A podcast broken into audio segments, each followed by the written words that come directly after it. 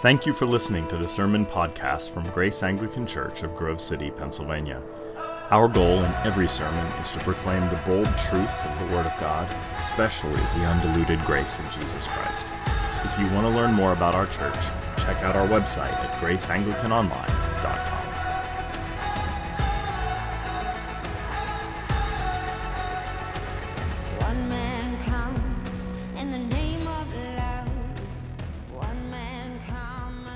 Jeffrey Martin is a folk singer and I, I believe a lyrical genius. He, in 2014, wrote a song about the ruinous nature of the human condition and did so after a very serious and debilitating bout of depression.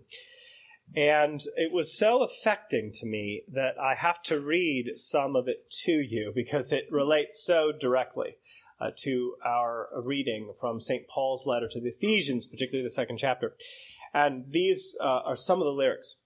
I read a story about a coal fire that burned for 80 miles underground, under rivers and across the state line, without a flame, without a sound.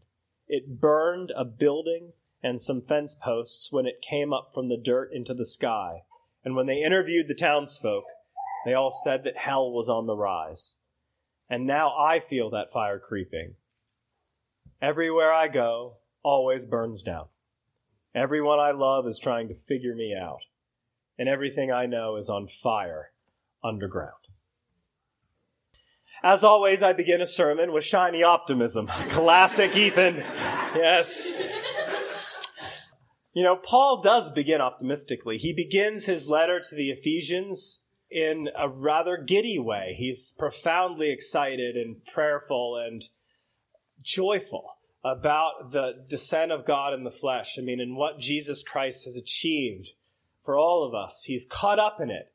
Um, but after a while, that is after chapter one, he begins to remind us of why we needed such an exalted figure in the first place, why we needed somebody to be a conquering hero. I have to engage with you tonight in some spiritual spelunking. We have to go into the caves, we have to go into the mines that are on fire, into the burning caverns. And so I'd like to focus tonight on the most dismal portion of our reading. We'll get to the really nice portion next week. Uh, but I'm going to focus on verses 1 through 3, in which Paul takes us into the um, burning coal mine of the human condition. And he offers us uh, three uh, unflattering descriptors there, uh, descriptors of the whole human race. And uh, ones that I would rather avoid. But, you know, truth be told, Christianity offers us all a lot of unwelcomed wisdom. But I find in life, and I keep discovering it and rediscovering it, that whenever I accept in my own existential self unwelcomed wisdom, I always become more healed. And so I'm inviting you not to be defensive tonight. I'm really inviting you not to be defensive when you hear Paul, uh, because he's not trying to hurt you, actually. Uh, he's not trying to bully you. He's not trying to create a shame spiral in your life. Instead, he's trying to give you the key that unlocks the door to liberation. So uh, let's dig into the uh, material. The first uh, rather insulting bit of uh, material that St. Paul gives to us is that he calls us the walking dead. That's what he calls us, the walking dead. And that is not a reference to that very interesting show that I've never seen on AMC, never seen how it's really great. Never seen it. Um, but this is verse uh, 1. Verse 1. So take up your bulletin if you would and follow along with me he says about us, and you were dead in the trespasses and sins in which you once walked. Now, what does Paul mean by this language? You were dead. Well, he's obviously not talking about physical death. Uh, because he's talking about people that walk and trespass and sin. And you can't do a whole lot of those three things if you are in fact dead. Uh, instead, he's not speaking about physical death, but uh, an existential or spiritual death. You know, there's Edenic memory in the soul, I swear, that, that used to be bonded, that used to have a solid uh, conscious contact with heaven, the you that was formed entirely as a, a reflective mechanism of the transcendent, the you that was fashioned by God and never found yourself having a break with that supra personality of God, that that portion of us is dead. That spiritual bond is gone, that we no longer have that right relationship with our Maker. Not anymore. That, and, and that is not Paul's unique pessimism. It's not his invention that that relationship has been devastated and that we are spiritually dead. That goes back to Genesis. That goes back to what happens whenever the, the, the dark fruit was consumed, right? That whenever human beings were warned not to consume the fruit of the forbidden tree, they were told, for on the day that you eat of it, you shall surely what? Die.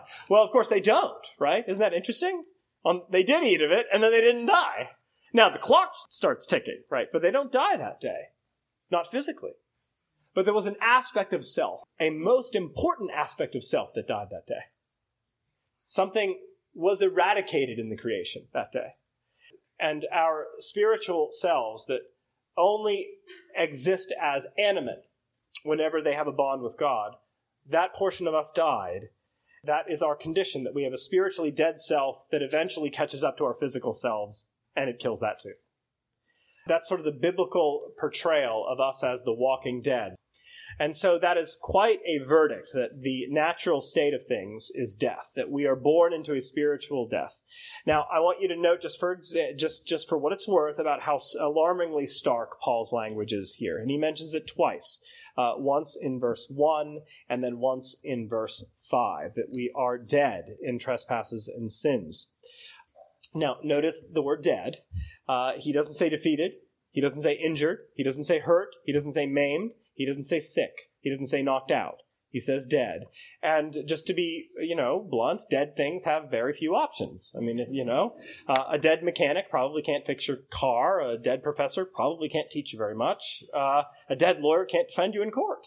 Dead things have few options and that therefore what has died needs more than help needs more than medicine. Something that has died needs resurrection. Something that has died needs a, a, radicalized and supernaturalistic intervention from the outside or else the dead cannot help themselves.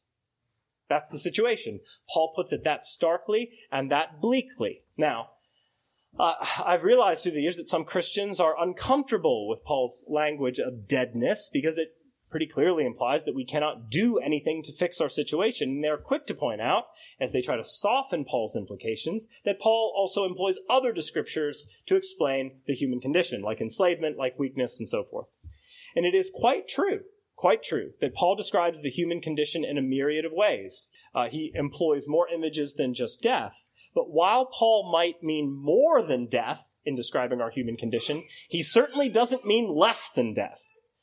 You can't eradicate it just because you don't like it, right? That's what Thomas Jefferson does with the Bible, but we don't want to do that here, um, uh, right? Right? Thank you. You understand? Yeah, somebody gets it. Yeah. Um, so I, I want to say just that things really are that dire and that drastic. And by the way, most of the time in life, we're not conscious of it. We're not conscious of that that the quality of deadness, I think if we were all the time, it would drive us completely mad. But there are moments when a dark revelation occurs to you and occurs to me when you have tried everything you could possibly try to cure some situation. You have had every positive conversation you could ever have. You read every book you should read. You went to every shrink you could think of. You took every med that you could, and it didn't fix the situation. You did everything you could. But in terms of sort of establishing a fruitful, spiritually engaged manner of life that would hopefully cure something, it didn't work work because you used all your resources, but you but you ended up throwing away your oars forever because it wasn't working. It wasn't working because you realized that there was a deadness that you could not escape. There was an ineptitude within you that was as foundational as you are, and you couldn't proceed any further. That is a glimpse into the disastrous uh, nature of the human condition that we have inherited. And so if you've ever had that reckoning, I cannot fix this marriage, I cannot get my son off of drugs, I cannot relate to my parents in a healthy way, I cannot influence my institution, then you understand something, something of the deadness of the human condition. So that's something about the walking dead. And then he gets more insulting. Are you ready? More insulting. He calls, calls us followers of Satan. Please read with me. Uh, this is verse 2. He mentions it twice following the course of this world, following the prince of the power of the air, the spirit that is now at work in the sons of disobedience, among whom we all once lived in the passions of our flesh, carrying out the desires of the body and of the mind. Uh, so he says that we follow the course of the world, and then then he says we follow the, the dark prince, right? The dark spirit of the world. Um, and and that's because human beings were made to follow things. We were made for mimicry. We were made for personality mirroring. It's just what we do. Originally, according to the uh, the brilliant design of heaven, we were meant to, as image bearers, reflect the heavens. We were meant to reflect something of the character and some of the nature of the eternal Father. But when the fall occurs, the mimicry does not stop. We just change the one we're mimicking. Uh, this is what Romans 1 is all about. Romans 1 is a kind of a veiled reinterpretation of Genesis chapter 3 in the fall narrative, where Genesis where Romans 1, Paul writes that we ended up worshiping the creature rather than the creator. That's a veiled reference to the, the, the, serpentine elements of the of the fall narrative. We ended up worshiping or adoring or seeking to mimic and mirror that which was baser. Uh, and so uh, we have become, according to St. Paul's, apprentices of the devil. That's what he's saying, apprentices of the devil. And how is that evidenced? How is it evidenced? He says that we live by our passions and our desires. I preached about this a few months ago that most people in our day and age think that you ought to follow your passions and desires. I think only three people in the ancient world ever thought that. Most of them said, absolutely not. Like, if you want to live a life of complete destruction, follow your passions because that's what will happen. In fact, they often liken the passions to a hydra, that is a multi-headed dragon that is yanking the body of the dragon in all sorts of contorted ways. Perhaps why the satanic figure, as uh, as he is represented in the scripture, is represented as a dragon or a snake or a leviathan, some sort of untamed beast. Well, that's the satanic figure in the scripture. He is the personification of the anti God impulse that is not governed by holiness, not governed by love, but is governed only by self interest and untamed passion. Um, and he wants to replicate his nature, just as God wishes to replicate his. He wants to create a kingdom of dragons, a kingdom of scorpions, a kingdom of snakes. And he seeks too to make disciples of all nations, baptizing them in hell. And so the true sinful nature of the apprentice of Satan um, is, is evidenced whenever we are governed by our passions. And it's interesting here, I yet again remind you, sin does not begin in behavior, does not begin in action. Sin begins in attitudes, in drives, in impulses, in the things that are too deep for words, and it eventually leaks out in activity. I also want to remind you, based on this passage, that According to St. Paul, true Satanism is not only found in like black cloaks and pentagrams and blood rituals. No, it's found when the passions take over. That's Satanism. When mothers despise their children, and when husbands resent their wives, and when kids mock continually their parents, and when employees malign their employers, and when we have endless bouts of bad romances where we damage people and go to sleep just fine afterwards. That's Satanism, according to St. Paul. That's the mark of being an apprentice of dark power. So, something about the walking dead, something about being followers of Satan. But don't worry, it gets better. Point three. Isn't this an upper sermon? Uh, children of wrath. Children of wrath. There it is. All right. Paul writes, and we were by nature children of wrath like the rest of mankind. That's what we were by nature. Now, by nature doesn't mean original design, it means fallen nature. According to fallen nature, uh, we are, notice what he says, not children of God I wish he would have said that. But we are children of wrath. Now, what is wrath? God's wrath is his fairness displayed without grace. It's fairness without grace, or justice, where our lives are weighed and found wanting, and we are treated accordingly. Now, I did see a, a commercial.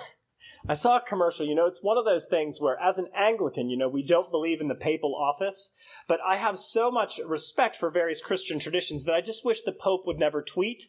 Um, right? It sort of denigrates the office that I don't even believe in. I, I, wish he wouldn't tweet, and I wish he wouldn't make commercials, but he does both. And um, and there was a commercial that the Pope did, I think, to be a sweetheart. I think he was trying to be nice, um, but he gathered different religious traditions together. There was a Muslim guy and a Buddhist lady and a, and a rabbi and a Catholic priest. And they were all together, like hanging out. And, and every one of them brought like a religious implement to share with the others. And so the Catholic priest brought like baby Jesus, and the uh, the Buddhist brought a statue of, of Siddhartha, and the Islamic gentleman brought a prayer rope, and then the um, rabbi brought a menorah, and they all said, "I believe in God. I believe in God. I believe in God." And that's nice. And then they did something more. Uh, they said, "I believe in love," and the other said, "I believe in love." I believe in love, and it was yeah, they did. And then, but then, but then the Pope shows up, and and and he says, "See, we're all children of God. We're all children of God." And I I wanted to say like I haven't written them yet, but I wanted to I wanted to say like yeah n- no like no like that's actually not what Scripture teaches. That's not what the Bible teaches at all, actually. Now, it is quite true that every human being that you've ever met is made in God's image and likeness, and therefore worthy of our respect. And when we disrespect the image of God, we're doing something really sacrilegious and unholy. But St. Paul seems to think and communicates with great clarity about the fact that we are made children of God by grace. It's forgiveness that makes family that we are brought into God's family at the cross as we yield to Jesus, who makes us into family. Through we become children of God. We receive the spirit of adoption, to quote St. Paul. But we are made God's children, not just image bearers, but God's children through grace. Because originally we were not children of God, we were children of wrath. We had to be made children of God. That's why Jesus dies. And also, he says something uh, that I think we need to hear. We were by nature children of wrath like the rest of mankind. Like the rest of mankind. You know, I think our natural impulse in our fallen state is to think the opposite. We tend to think that everybody's better than us, or most people are probably worse. Um, and very often, especially in times of great strain, we like to find the bad guys. Who's doing it wrong? And how, how do I blast them accordingly to prove my own legitimacy and how my opinions ultimately hold weight and value? And I find that we can become quite apocalyptic in our judgment of people, deciding who is condemnable. And we see it all over the place, don't we? People that hold different political opinions than we do, people who uh, have a different philosophy of life, people who have a different approach to COVID. Like we can assign horrific motives to people just because they haven't taken exactly the right track as we have. Acting like we are the judge and jury. What are we doing? It reminds me of uh, uh, Van Helsing's comment at the end of Bram Stoker's Dracula, where he says, We've all become God's madmen. But like the rest of mankind, like the rest of mankind, remember St. Paul said that you're actually not better than other people. You're not better. We're all the same. Like deep down, we're all devastated. We are all dead in our sins and trespasses. Without Christ, we become followers of our darkest appetites. We're all the same. We are no better than anybody else. And so, friends, um, this is Christian anthropology. This is our understanding of fallenness. To quote Jeffrey Martin, everywhere I go always burns down, and everything I know is on fire underground. Have a great week. Amen. No, I'm kidding. I'm kidding. I'm kidding. I'm kidding. I'm kidding. Yeah. I, I want us to hear this, though, because I think it's important to note that Paul does not say what our culture often says to us. He does not say that we are by nature good or autonomous or free or virtuous or noble or blank slates. Now, does this mean that Paul thinks we're only bad all the time? Well, of course not. He still knows we're made in the image and likeness of God, and that hasn't been entirely besmirched. It's just that every aspect of that image, from our psychology to our emotions to our thought life to our decision making capacities, they're all damaged. Damaged beyond our ability to repair. And so, Paul is taking us into this coal mine not to hurt us, but he wants to diagnose something that can be cured and has been cured in the sin absolving, sin annihilating Christ. So let's talk about you, the underground you, for just a minute. Let's engage in some spelunking with St. Paul. I want to ask you three questions. Here's the first one Can we admit that there is, in fact, a coal fire, that we are far more troubled than we care to admit. That is, that your rector is worse than you think he is, and you are worse than I think you are. I don't say that as an insult. I just say that based on St. Paul's words. You know, from the big book of Alcoholics Anonymous, there's a profoundly helpful section regarding step one, which has to do with admitting powerlessness. And this is what it says in the chapter. We admitted we were powerless over alcohol, that our lives had become unmanageable. Now, who cares to admit this kind of defeat? Practically no one, of course, unless they're forced to. Every natural instinct cries out against the idea of personal powerlessness. It is awful to admit that only an act of providence can remove our addiction from us. But upon entering Alcoholics Anonymous, we soon take another view of absolute humiliation. We begin to perceive that only through utter defeat are we able to take our first steps toward liberation and strength. Our admissions of powerlessness finally turn out to be the firm bedrock upon which a happy and purposeful life may be built. Now, there's genius in that that comes right from St. Paul, whether the author of the big book of AA knew it or not. And here's the genius, and it's reflected in you. You know, when you come to me, some of you have come to me in a place of complete personal devastation, and uh, and you think that I'm going to shame you or something, but I'm above it. What is that? Do you know how courageous I think you are when you come to me in those places? When you admit that there's a crisis that's bigger than you? And you think that, you know, you're at the end of your rope and there's nothing you can do and the lights are all going out in Georgia and this is it for you and and it's caused you to come undone but i've done this thing for a few years now. You know like i've been a minister it feels like forever but for 15 years. And here's what i've seen. God's office exists at the end of your rope. God's office is when all the lights go out. That's when the light begins to come back. It's actually the beginning of your new genesis your renaissance. Whenever you discover that you're in out of your depth when you have exerted all of your power and you have none left that's the place where god lives lives. That's the place where Jesus is. And that's the place that's going to open up to you. It's in weakness that we become strong. That's, I think, Paul's biggest personal lesson in life that he learns is he used to think it was all about his power. It took him endless defeat to realize it was in his weakness that he was strong. And so, can we admit that there's a coal fire? Second, can we admit that we cannot fix the coal fire?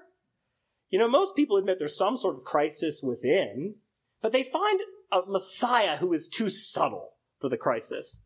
They, they find the wrong cure. They think the cure is education, or an election, or self acceptance, or getting your dad to like you, or developing better habits, or taking self esteem classes, we all did that in the 1990s, right? And our kids all still went to prison.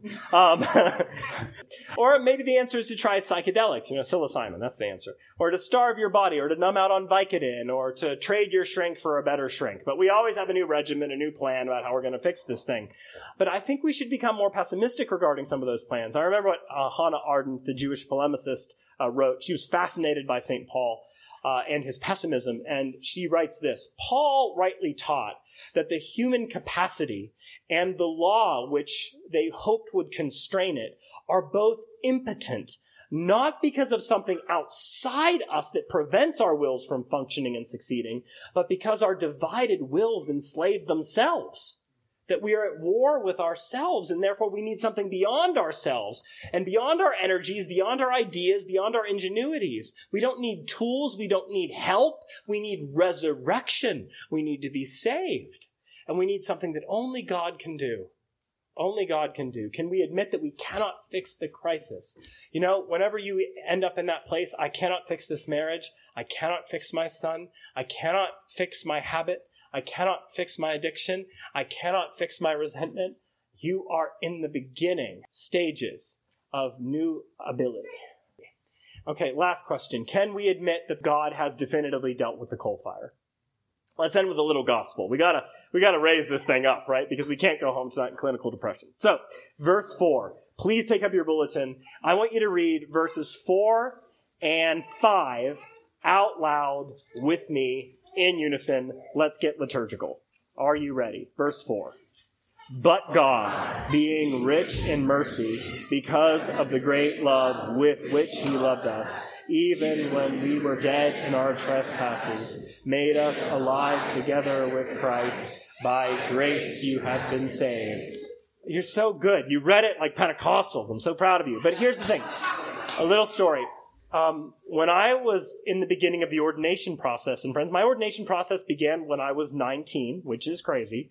Um, but Bishop Duncan, who was a very imposing figure at the time, at least to me, uh, sat me down to get to know me. And other than hello, how are you? Here is some coffee, he offered me a very invasive question in our first meeting. One of the first questions he asked me, which was this Ethan, what's the worst thing you've ever done? Now, I had two thoughts that ran through my head. My entire ecclesiastical future hinges upon this meeting. Second thought, how do I lie to the bishop in such a way that I admit something sort of damning, but not too damning? Okay, but, um, but because I think the Spirit gave me a little bit of nobility, I actually told him the truth. And I said, this is it. Um, now, I want you to do an exercise with me. Bear with me. Um, I'm inviting you to please close your eyes for a minute. And I'm going to ask you the same question that Bob Duncan asked me. What is, in fact, the worst thing that you have ever done?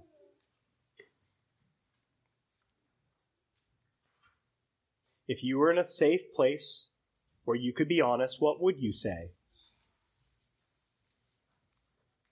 And how old were you? And who was with you? And what did you say at that time or do?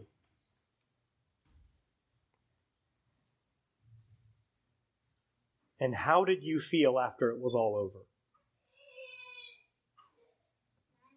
Now open your eyes. I want to tell you the same thing that he told me that person that you just saw in your mind's eye is the you that is loved by God.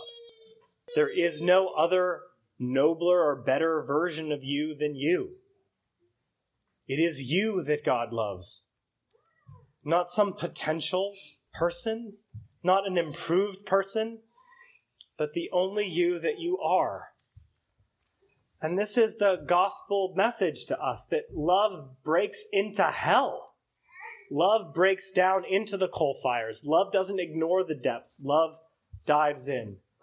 I find that for long term problems, you know, there is no quick fix, but the, the only fix that I've discovered for the inner coal fire is long term companionate love. Long term companionate love, where God says, You, you belong to me, I belong to you, and you don't have to do this alone, and you'll be all right. And we'll get you through. God is in this for the long haul. This same love turns the walking dead into living saints, and followers of Satan into disciples of Christ, and children of wrath into children of God. This is our story. This is our song. Amen.